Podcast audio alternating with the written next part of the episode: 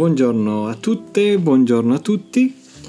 Oggi abbiamo per la nostra meditazione due versetti, versetti finali del Salmo 30 e dicono così.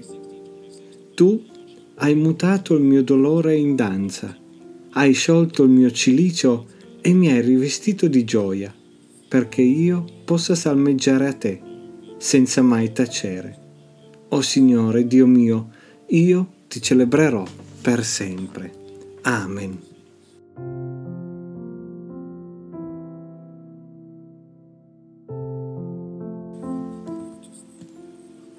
Nel libro degli Atti si racconta spesso di come i primi discepoli si muovessero molte volte non per propria iniziativa, ma perché lo Spirito del Signore li spingeva, viene proprio detto.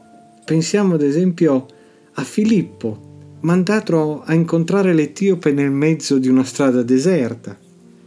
Paolo stesso voleva rimanere in Galazia a predicare, ma lo Spirito lo trattenne dal farlo. Se ricordate, tentò di andare altrove, in Bitinia, ma anche lì fu spinto da un'altra parte. Il testo ci dice che lo Spirito non lo lasciò proprio entrare e arrivò a predicare in Macedonia.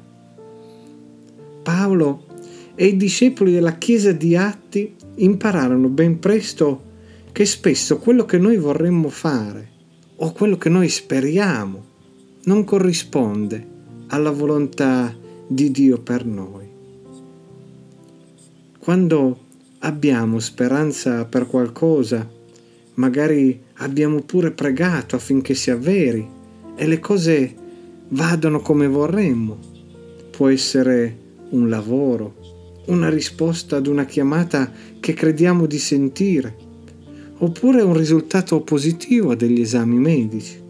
Ebbene, quando speriamo queste cose, preghiamo per queste cose e questo qualcosa non si avvera, succede che ci amareggiamo e protestiamo, pure con Dio.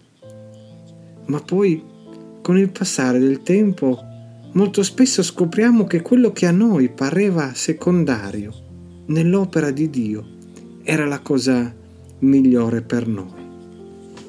C'è chi ha detto che la cosa migliore che ci può succedere è che Dio non risponda alle nostre preghiere. Sembra un paradosso.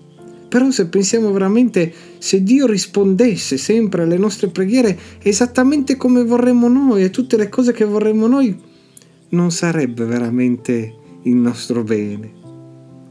Dobbiamo invece imparare ad accettare le porte che ci si chiudono davanti e dirigerci verso quelle che invece Dio ci apre. E io pensavo che forse questo, quello a cui il salmista si riferisce quando dice tu hai mutato il mio dolore in danza, hai sciolto il mio cilice e mi hai rivestito di gioia, perché io possa salmeggiare a te senza mai tacere.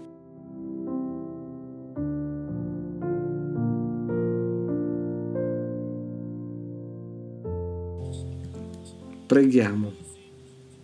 O Signore, insegnaci ad andare oltre le delusioni che proviamo quando non riusciamo a trovare la strada. Fa che impariamo ad accettare la tua volontà e aiutaci a trovare la vera felicità. Amen.